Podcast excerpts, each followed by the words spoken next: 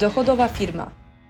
Podcast dedykowany przedsiębiorcom szukającym sprawdzonych strategii w biznesie, które pozwolą im zwiększyć dochody z wykorzystaniem najnowszych trendów i narzędzi na rynku. Dla tych, co działają pomimo wyzwań, cenią etykę w biznesie oraz swój czas. Wstajesz rano, masz konkretne plany i masz takie poczucie, że to będzie fenomenalny dzień. Następnie dzień zostaje rozsypany na części pierwsze i na koniec dnia masz poczucie, że po prostu nie zrobiłeś nic, co planowałeś i co zbliżyłoby Cię do zrealizowania tego, na czym Ci zależy. Jeżeli się okazuje, że z poprzedniego dnia na przykład coś faktycznie, nie wiem, się przesunęło, coś pilnego, ale ważnego, bo sprawy pilne lubią rozbijać nasze dni, ale generalnie jeżeli codziennie funkcjonujesz, bo mam coś pilnego do zrobienia, czego wcześniej nie planowałam, no to tu jest dużo do nareperowania w obszarze planowania, tak? Natomiast jeżeli już faktycznie w takim trybie wyjątkowym e, spotyka Cię taka sytuacja, że potrzebujesz dopasować e, swój dzień i znaleźć dodatkowy czas na coś, co nie było planowane, to dzięki temu, że masz zaplanowany dzień, sprawdzasz w kalendarzu, na co ile czasu zaplanowałeś i co możesz przesunąć, od razu sprawdzając kolejne dni i plan, który masz i ten czas dodatkowy, który będziesz poświęcił na coś, co będziesz poświęcał na coś, co jest na przykład właśnie pilne,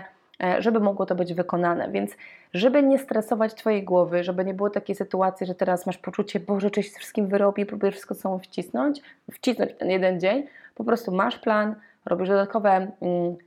zmiany, czy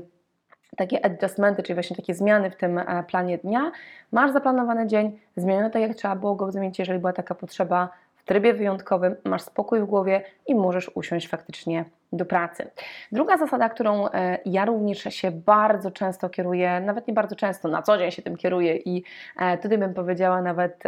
w trybach takich krótkich cykli,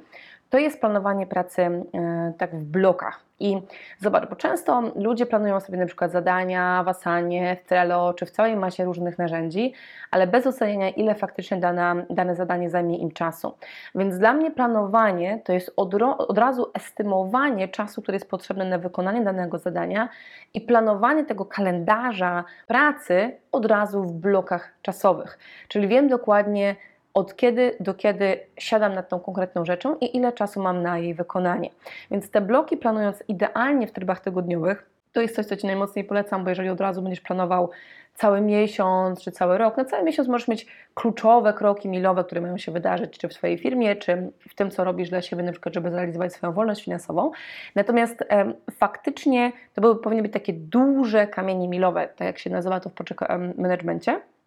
które są zaplanowane na poziomie miesięcy. Na poziomie tygodnia planujesz już szczegóły, czyli planujesz po prostu najpierw te duże elementy przybliżające Cię do celu w swoim kalendarzu i rezerwujesz na to czas, Najlepiej, żebyś jednego dnia nie miał czegoś takiego, że masz trzy duże tematy, którymi musisz się zająć, które zajmują po x godzin. Najlepiej na dzień mieć zaplanowany jeden taki bardzo duży temat. Może być drobnicą wypełniona resztę czasu, ale jeden duży temat na jeden dzień, bo wtedy ta Twoja głowa faktycznie będzie na tym bardzo mocno skupiona, a chcesz planować w taki sposób, żeby czuć, że faktycznie realizujesz to, a nie masz potem poczucie, kurde, znowu się nie wyrobiłem, tak? Bo wiemy, jak każdy się czuje w momencie, kiedy tak jest. Trzecia zasada wynika z tego, że każdy z nas ma tylko 24 godziny dobę, potrzebujemy spać, odpocząć, zjeść i całą masę innych rzeczy. Więc ja w kalendarzu planuję wszystko. Nie tylko i wyłącznie tematy biznesowe, nie tylko i wyłącznie spotkania na przykład projektowe, e, ale również wszystkie elementy, które związane są z moim życiem prywatnym. Typu potrzebujesz iść do dentysty, jesteś umówiony do krawcowej, e, aż nie wiem, jakiekolwiek inne zajęcia, które są związane z Twoimi zajęciami czy z zajęciami z dziećmi, że musisz ich gdzieś zawieźć, to powinno znajdować się w Twoim kalendarzu i planujesz nie tylko czas wykonania danego zadania, ale również jeżeli potrzebujesz gdzieś dojechać, to również na to masz czas zaplanowany w kalendarzu, czyli bardzo realistycznie podchodzisz do tej liczby godzin, którą masz e, do wykorzystania. I w momencie, kiedy masz też plany swoje prywatne w kalendarzu, to automatycznie widzisz, jak cały Twój dzień wygląda i bardzo łatwo będzie Ci podejmować decyzję, czy coś jeszcze może wejść w ten dzień, czy totalnie nie ma na to przestrzeni. Tak? Więc Pamiętaj, że kalendarz służy Ci nie tylko i wyłącznie do kwestii biznesowych, do kwestii projektowych, ale również do kwestii prywatnych. Czwarta zasada, którą się y, zawsze kieruję, to jest również y, planowanie, realnie myślenie o tym proaktywne, przestrzeni na takie drobne rzeczy, które się mogą pojawić w ciągu dnia i które wiesz, że powinny być załatwione, typu musisz puścić jakiś przelew, bo coś się wydarzyło. To są naprawdę, ja od razu powiem Ci, że jestem bardzo, bardzo dużym przeciwnikiem e, pracowania pilne rzeczy i tylko i wyłącznie się nimi zajmujesz. Jeżeli tak jest, to jak powiedziałam wcześniej, najczęściej będzie to kwestia tego, że po prostu niewystarczająco czasu poświęcasz na to, żeby zaplanować to, na czym powinieneś się skupić. Ale nawet jeżeli czujesz, że jesteś taką osobą bardziej kreatywną i funkcjonujesz w takim rytmie dosyć dla mnie jako mocno zaplanowanej osoby pewnie chaotycznym, to wtedy tak naprawdę oprócz pracy projektowej polecam Ci mocno zostawić po prostu blok czasowy, który będziesz miał zaplanowany na tak zwaną drobnicę, czyli takie mikro małe rzeczy, dwie, trzy minutki zajmujące, które naraz powinieneś wykonywać jedno po drugim, e, a nie w takim cyklu, że nag- nagle będziesz to coś robić, nad czymś pracujesz, rozbijasz się, robisz jakąś małą rzecz. Znowu nad czymś pracujesz tym jednym większym tematem i znowu wracasz tak naprawdę do tej jednej małej e, rzeczy. Tego nie chcesz, bo wtedy ta jedna duża rzecz, e, na przykład przygotowanie nowego lejka marketingowego, czy przygotowanie nowej oferty, czy cokolwiek innego, będzie powodowało, że bardzo dużo czasu to skonsumuje, zanim to skończysz. Więc zostaw blok czasowy na wykonanie całej tej drobnicy, którą naraz będziesz mógł odhaczyć i wtedy będziesz w zupełnie innym rytmie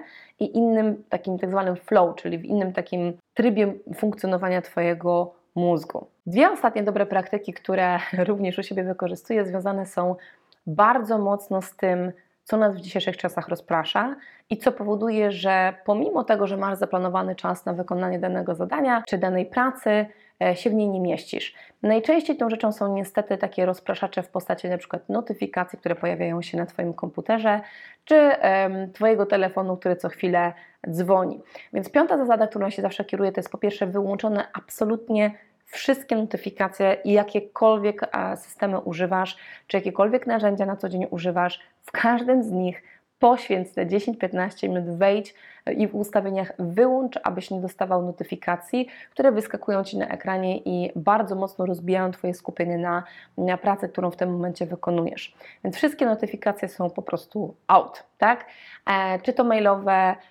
czy to narzędziowe, typu właśnie narzędzia do zarządzania zadaniami, e, czy to e, mm, SMS-y, e, czy to na przykład kwestie, które są związane z em, komunikatorem, którego wewnętrznie używasz, czy z jakimiś zespołami zewnętrznymi. To wszystko powinno być bez notyfikacji. Wtedy, kiedy masz na to zarezerwowany czas, żeby sprawdzić tą komunikację, to wtedy do niej zaglądasz. I dokładnie ta sama za- zasada się tyczy takiej, e, takiego, takiego takiej szóstej dobrej praktyki, którą ja u siebie mam, a mianowicie tego, żeby mieć po prostu wyłączony telefon. Nie mówię o totalnym wyłączeniu, e, ale na przykład ja cały dzień telefon mam wyłączony dźwięk, wyłączone wibracje, mam odwrócone do góry nogami, e, więc nie patrzę tak naprawdę na telefon, jeżeli ktoś się do mnie dobija, e, dzwoni, bo nie dzwonią do Ciebie tylko osoby z tematami pilnymi, ale bardzo czytam ważnymi, nawet bo to nie muszą być pilne, ale ważne, ale dzwoni też do Ciebie cała masa innych ludzi, która próbuje coś Ci sprzedać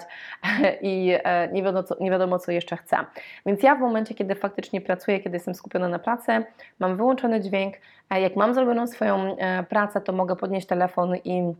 w czasie, kiedy na przykład, nie wiem, robię sobie jedzenie albo cokolwiek innego, co mnie mocno nie rozprasza, czy jadę gdzieś samochodem, to to jest moment, w którym mogę oddzwonić na wszystkie te numery, które do mnie dzwoniły. I to też powoduje, że po prostu zaczynasz, tak jak mówiłam Ci wcześniej dzisiaj, pracować po prostu systematycznie i blokowo i czas, który masz zarezerwowany na zrobienie faktycznie to, co jest ważne i to, co pozwala Ci się posuwać do przodu, po prostu się dzieje.